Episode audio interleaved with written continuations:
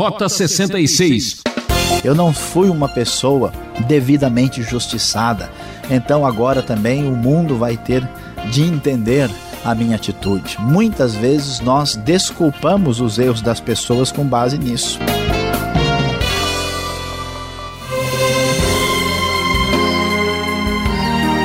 Só estudando a Bíblia aqui no seu programa Rota 66 para descobrir as verdades da vida. Eu sou Beltrão, convidando você a ficar com a gente por alguns minutos. Hoje o professor Luiz Saião nos leva ao capítulo 39 do livro de Gênesis. O tema de hoje é: Será que vale a pena ser correto? Já dizia o filósofo: o nosso caráter é o resultado da nossa conduta. Por que será que Deus permite experiências difíceis em nossas vidas? Vamos descobrir juntos. Preste atenção. A nova versão internacional começa a nos contar a história de José agora na sua chegada ao grande país do Egito Antigo, o Egito dos Faraós. José havia sido levado para o Egito, onde o egípcio Potifar, oficial do Faraó e capitão da guarda, comprou dos ismaelitas que o tinham levado para lá. O Senhor estava com José, de modo que este prosperou e passou a morar na casa do seu senhor egípcio. Quando este percebeu que o Senhor estava com ele e que o fazia prosperar em tudo o que realizava, agradou-se de José e tornou-o administrador de seus bens. Potifar deixou a seu cuidado a sua casa e lhe confiou tudo o que possuía. Desde que deixou, o deixou cuidando de sua casa e todos os seus bens, o Senhor abençoou a casa do egípcio por causa de José. A bênção do Senhor estava sobre tudo que Potifar possuía, tanto em casa como no campo. Assim, Deixou ele aos cuidados de José tudo o que tinha e não se preocupava com coisa alguma, exceto com sua própria comida.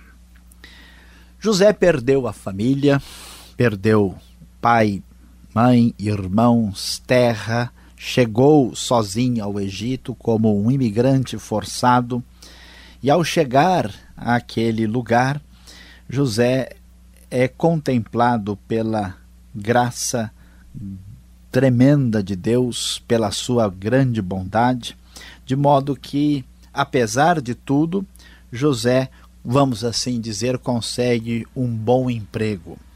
Ele é vendido ah, para os mercadores midianitas e agora, chegando no Egito, ele vai ah, conseguir um emprego trabalhando na casa de um alto oficial de Faraó, o egípcio Potifar que comprou José como um escravo ah, dado, melhor dizendo, vendido pelos ismaelitas.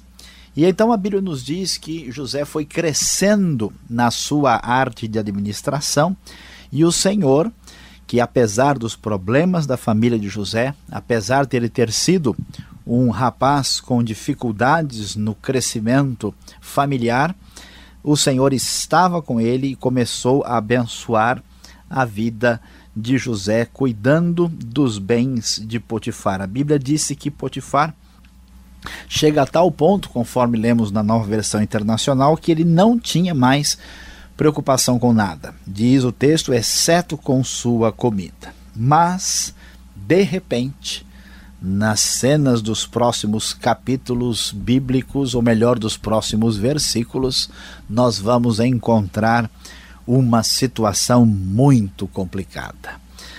O texto diz que José era atraente e de boa aparência. José era um moço bonito. E a NVI nos diz que depois de certo tempo, a mulher do seu senhor, isso é, de Potifar, começou a cobiçá-lo e o convidou: Venha, deite-se comigo. Mas ele se recusou e lhe disse: Meu senhor não se preocupa com coisa alguma de sua casa e tudo o que tem deixou aos meus cuidados. Ninguém desta casa está acima de mim. Ele nada me negou a não ser a senhora, porque é a mulher dele. Como poderia eu então cometer algo tão perverso e pecar contra Deus? Assim, embora ela insistisse com José dia após dia, ele se recusava a deitar-se com ela e evitava ficar perto dela. Meus queridos ouvintes, Vejam só o que acontece na vida de José.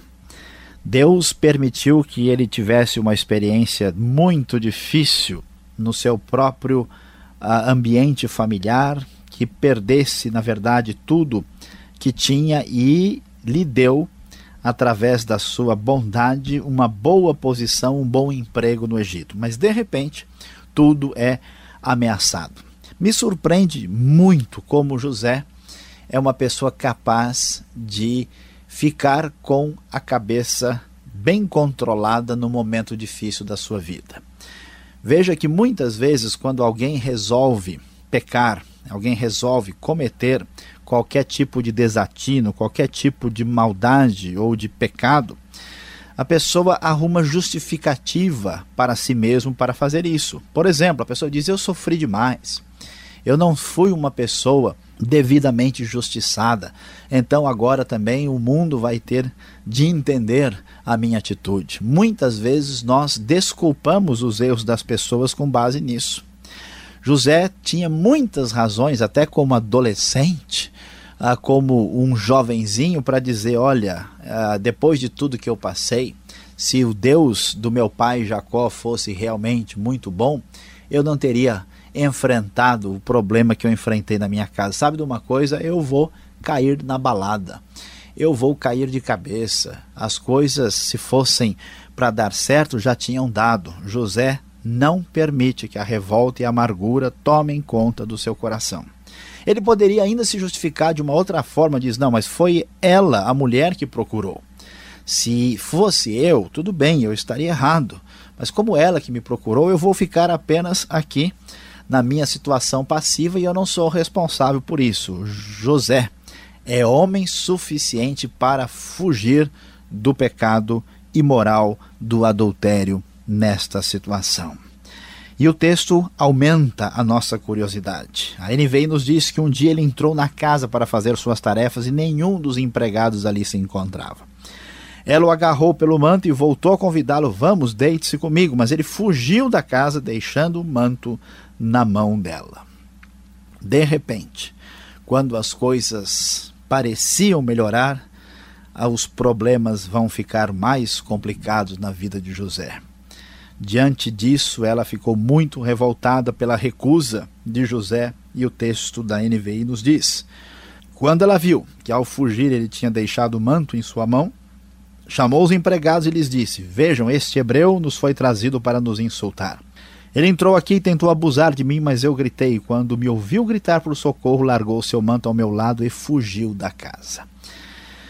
José agora é acusado de tentativa de estupro pela mulher de Potifar. E aí nós vamos fazer a grande pergunta: será que vale a pena ser correto? Olha que momento complicado. José é um jovem, perdeu a sua família, teve dificuldades uh, com seus irmãos, chegou ao Egito e agora que as coisas estão melhorando, ele sofre uma acusação. E essa acusação vai levá-lo preso, José vai parar na cadeia injustamente.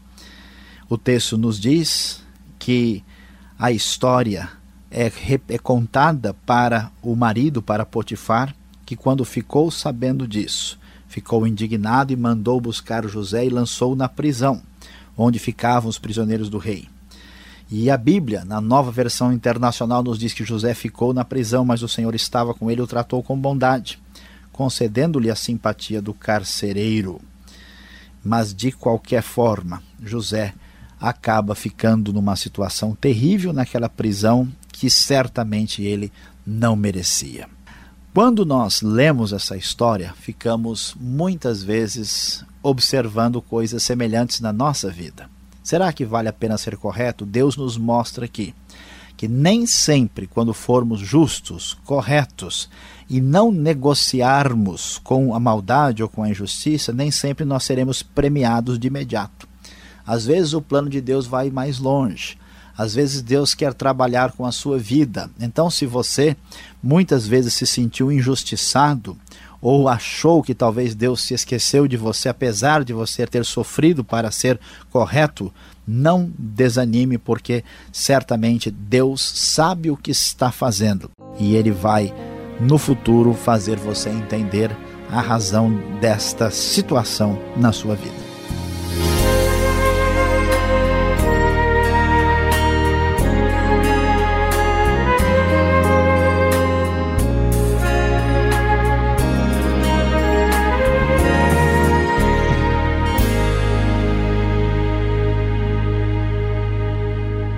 Esse é o programa Rota 66, o caminho para entender o ensino teológico dos 66 livros da Bíblia.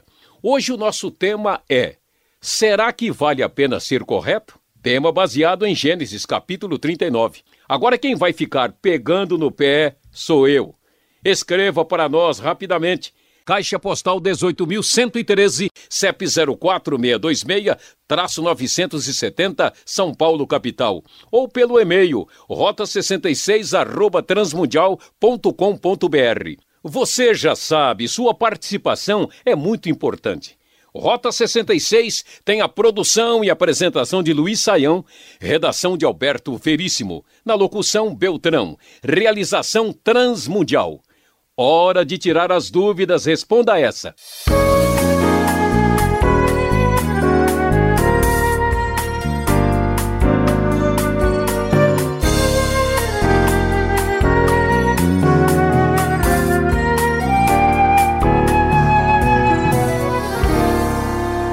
Muito bem, Saião, chegando aqui com as perguntas e os nossos ouvintes, aquele que está estudando o livro de Gênesis, está preparado para ouvir algumas explicações. E eu já começo curioso. O Egito, que agora aparece no final do livro de Gênesis, parece um Egito diferente. O Egito de José. Temos algumas informações, podemos visualizar melhor que Egito é esse que estamos encontrando agora? Bom, Alberto, o Egito é um dos lugares mais importantes da Bíblia. Aliás, é importante dizer que agora, né, daqui para frente, Gênesis 37 em diante, todo o foco do livro de Gênesis está no Egito e não tem mais nada a ver com as outras localidades do Oriente Próximo. O Egito era uma potência da antiguidade, um país muito próximo da região de Canaã, um lugar desértico que tinha, como dizia o grande historiador Heródoto, era um presente do Nilo. E o Egito era uma sociedade mais sofisticada, eles entendiam que o faraó era uma espécie de rei divino, eles adoravam muitos deuses, eram politeístas e adoravam animais como deuses, construíram as famosas pirâmides e já tinham uma civilização muito sofisticada, uh, até mesmo assim para muitas uh, povos que surgiram muito tempo depois. Então vamos dizer, o Egito era um lugar assim avançado, né? Se a gente quisesse fazer uma comparação, é como alguém hoje ir para Suíça ou Alemanha, sei lá, alguma coisa desse tipo, né? Uh, era considerado um lugar muito mais avançado e José vai para uma sociedade mais sofisticada e mais complexa do que a sua. Certo, e agora está chegando José no Egito, um adolescente, 17 anos, está lá. Como é que podemos explicar agora a fidelidade de José? Não é? Ele chega numa cidade grande, né? E ele não é assim seduzido por uma cidade que tem várias coisas que o atraem. Ele não entra assim no. Bom, é uma cultura mais avançada, é, é uma religião diferente, moderna. Ele não poderia, como um garoto, falar assim: poxa, o que eu aprendi é coisas, coisa lá do interior, lá dos antigos. Poxa, eu vou viver agora né, a nova. Olha, Alberto, por isso mesmo é que a história de José está na Bíblia. Porque a história dos que chegaram na cidade e foram fazer tudo o que estava por lá não precisa estar tá em lugar nenhum, porque. É bom é, nem estar, tá, né? É bom nem estar, tá porque ela é repetição da história da grande maioria. Ah, o surpreendente é que ah, nós podemos entender. Jacó teve uma grande experiência com Deus, naturalmente ele explicou e falou sobre Deus eles tinham um conhecimento espiritual, aquilo que se ensinou de criança em José, né, a, o, claramente ele sabe, mas a Bíblia é muito clara em dizer que Deus estava com ele. Então ele tinha consciência disso. A, a grande questão é que José mantém-se firme contra todas as possibilidades uh, razoáveis à sua volta. Perdeu tudo que tinha, passa por uma situação de injustiça tremenda aqui e ao mesmo tempo ele tem todo um universo de fascinação em volta dele ao qual ele não se rende. José é um exemplo de resistência ao pecado e à tentação. Ele realmente merece aí a nossa atenção especial. Sem dúvida. E como? Agora, olhando esse texto, a gente quer entender Potifar. Que, que título é esse, né? Algumas traduções diz que Potifar era um eunuco. E a NVI diz oficial. Como entender essa relação? Que casa foi essa que José foi trabalhar?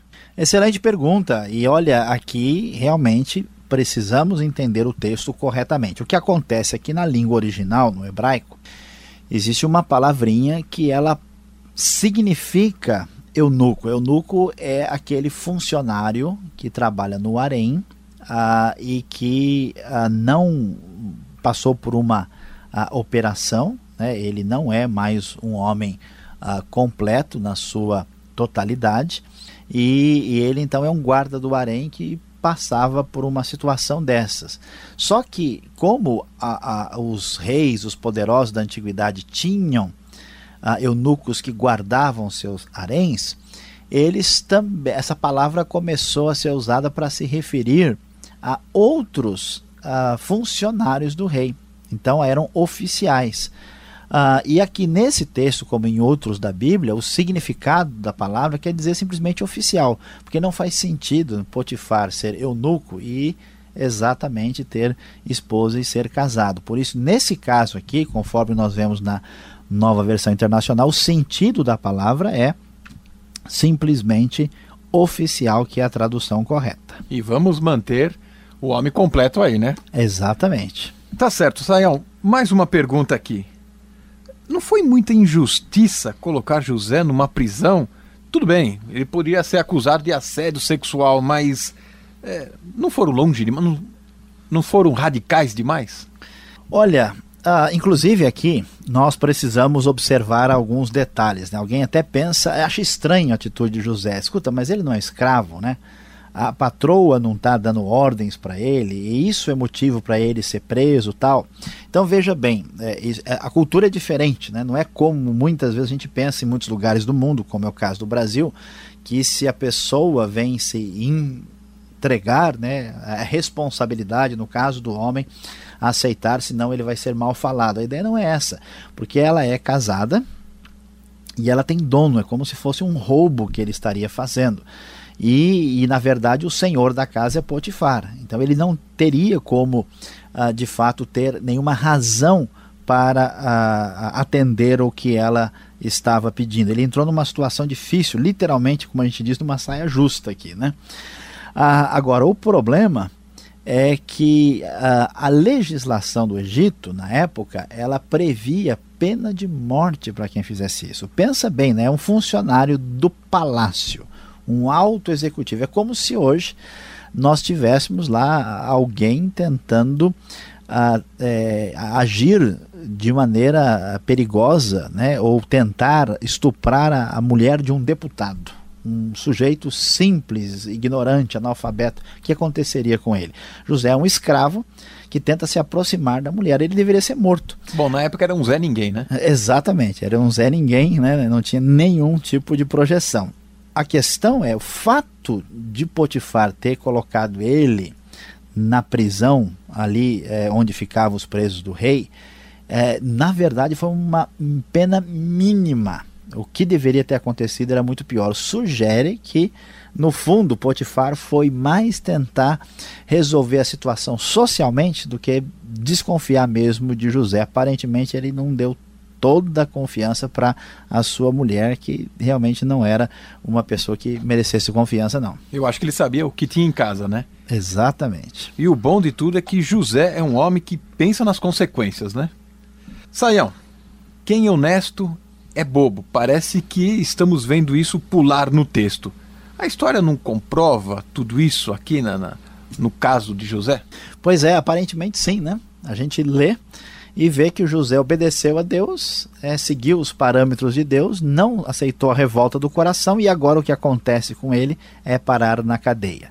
Quando nós olhamos no começo, isso parece ser assim, mas Deus certamente vai honrar a vida de uma pessoa que age ah, corretamente, porque o que a, a questão que deve ser levantada por nós não é por quê, mas qual é a finalidade disso.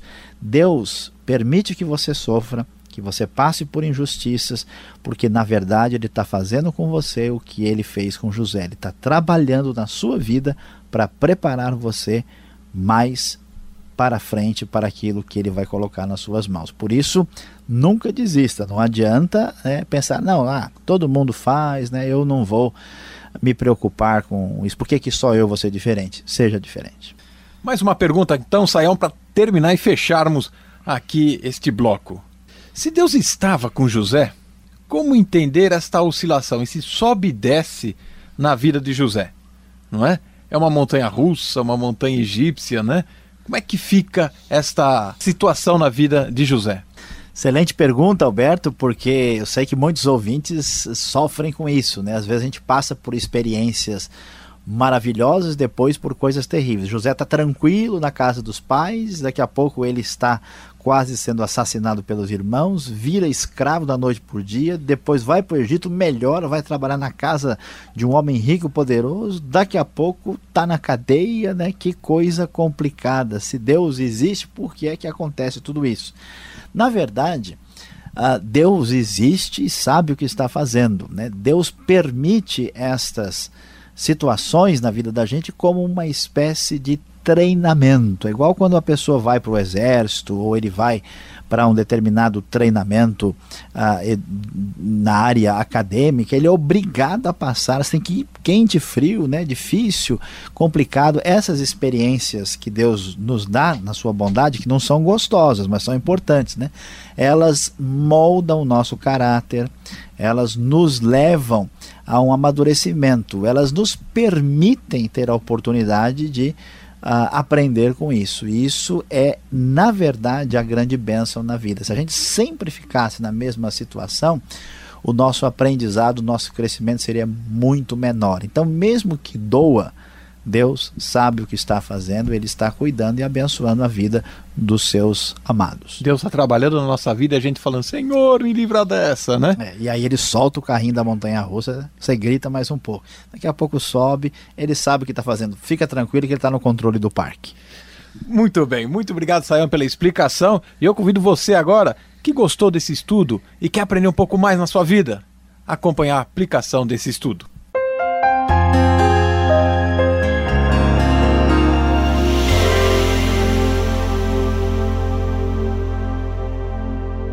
Chegamos agora à aplicação de Gênesis 39.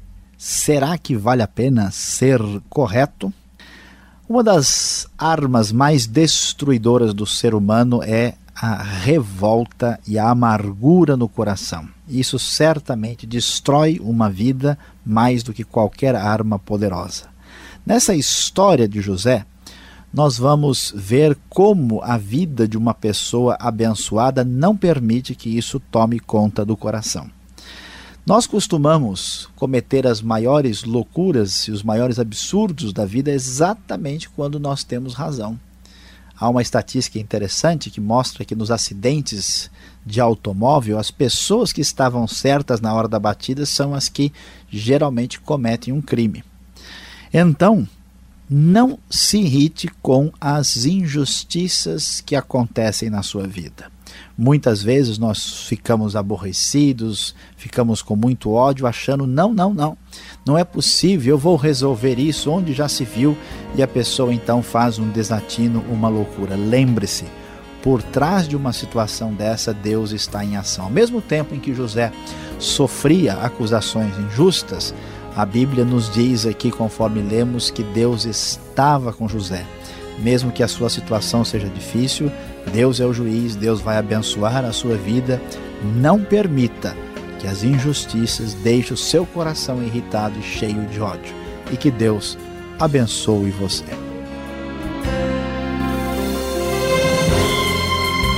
Chegamos ao fim de mais um programa Rota 66. Espero você nesta mesma emissora e horário.